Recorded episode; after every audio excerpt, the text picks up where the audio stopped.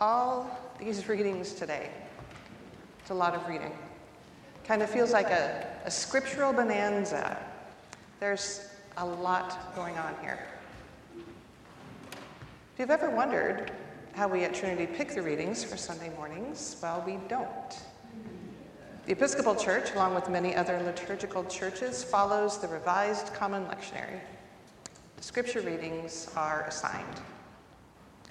So today, we get the anointing of the great King David, a beloved 23rd Psalm, a thankfully short snippet of a letter to the Ephesians, and then this long, dramatic story of Jesus healing a man born with blindness.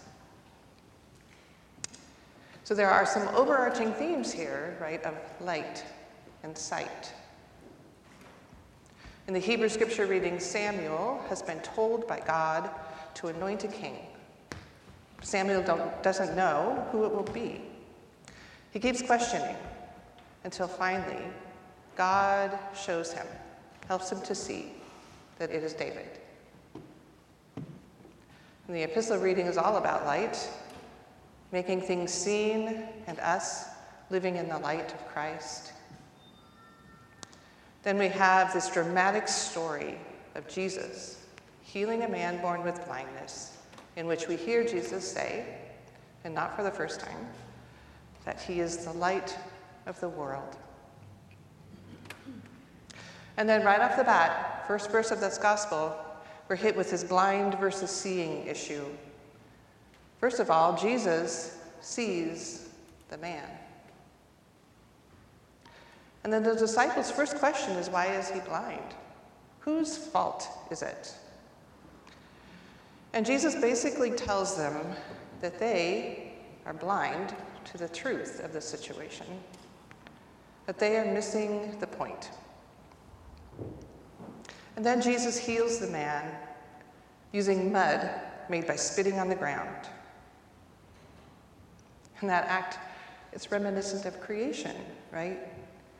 when God formed humankind from the dust of the ground. And when the man washes the mud from his eyes, he can see. I've often wondered about this part of the story. This man had never had sight. His brain had never processed light into images. Then all of a sudden, light and color are flooding his neural pathways. How can he make sense of it? But his physical sense of sight isn't really the point of the story, is it? So now this man, born with blindness, can see and we get this whole series of events with the Pharisees trying to figure out what happened. What really happened? Because Jesus performed this healing act on the Sabbath, and that was against the rules. And only a sinner would break the rules. But a sinner could not have opened this man's eyes. And yet, here is the man. He was blind, and now he sees. So, after much back and forth, some repeated questioning, even contacting the man's parents, finally the man says, Here is an astonishing thing. I love that verse. Here is an astonishing thing. You do not know where he comes from, and yet he opened my eyes.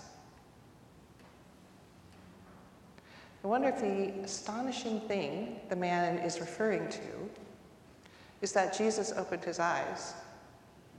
Or is it that the Pharisees doubt the whole episode because they just can't or don't want to believe that it could have happened at all? I have to admit, I have some amount of sympathy for the Pharisees here because it's hard to know what to believe sometimes. Right now, we live in a time where we can't even trust what we see or hear all the time. Photos are doctored, audio can be tampered with. We hear conflicting stories in our media, authority figures admit to lying, and we just don't know who or what to believe much of the time. What is real? What is true? Well, the man in this story, he knows what happened to him. He knows he's been changed, he's been transformed. At the beginning of the story, he was an outcast, a beggar, prevented from participating in society. Then Jesus heals him, and he's briefly no longer an outcast. He's included. Until he argues with the authorities and they throw him out of the synagogue and now he's an outcast once again. Except that Jesus, through this healing, has seen and called this man, called him to be a follower. And the man's response is simply, I believe. The important transformation in this man didn't happen in his eyes. It happened in his heart. His heart was opened to the truth. So the story continues on. We didn't even hear it all today. Jesus continues talking, and there's a long passage where he talks about the sheep and the sheepfold. And he says, I am the good shepherd. I know my sheep, and they know me. This man who was born with blindness was called by the Good Shepherd and welcomed into the sheepfold.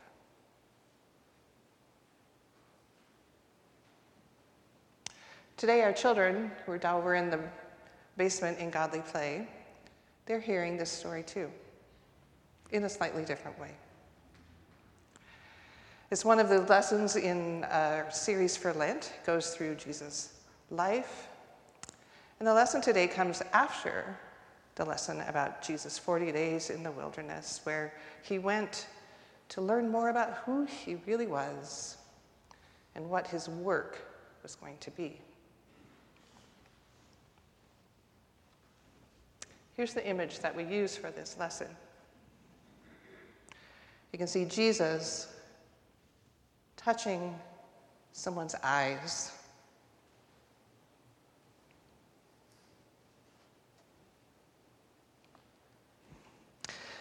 And the lesson includes these words Jesus came back across the River Jordan, began to do his work.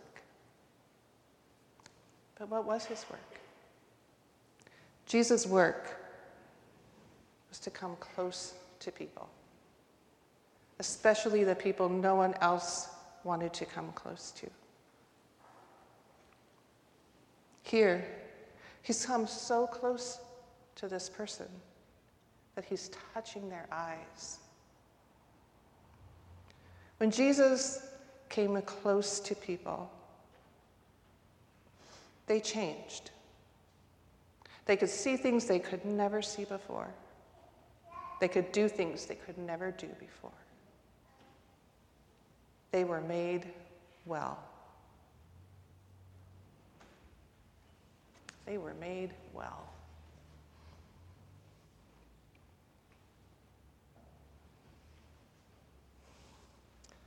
Several years ago, I was at the closing worship service of a conference. It was a conference centered around the work of Christian formation with children. And most of the attendees were women because in the larger church, this is still largely the work of women. So, this Eucharist took place in a large hotel meeting room. The table had been set up for the Eucharist. But otherwise, it was a pretty nondescript, generic setting. So I'm sitting in this room, surrounded by women. And all of the worship leaders at this service were women. All of the voices that we heard were female. It's a beautifully thought out liturgy. And when the officiant began the Eucharistic prayer for communion, it was different. It wasn't one I was familiar with. And this is an ecumenical gathering, so that wasn't surprising, but it made me listen closely to the words. The language of this prayer was overwhelmingly feminine. Aside from Jesus, of course, all references to people were to women. We heard God described in terms that are traditionally feminine.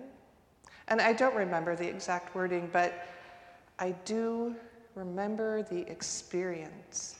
I remember how I felt. And when I went up to receive communion, and that wafer was placed in my hand, it was, I think, the first time in my life that I felt like this sacrament was for me. In all of my softness, in my femininity, in my female body, this was Jesus. And it was for me. And in that moment, my heart was opened, and I saw in a new way my own belovedness in God. It was a small moment of healing, and I was transformed. And I think that's what the man at the center of this story we heard today experienced. I think he experienced that belovedness. And that was enough for him to say, I believe. His heart was open to the truth, and he saw the Good Shepherd. Today's psalm was most likely familiar to this man, and I can imagine those words flowing from his mouth God is my shepherd, I shall not be in want. Surely goodness and mercy shall follow me all the days of my life, and I will dwell with God forever. Amen.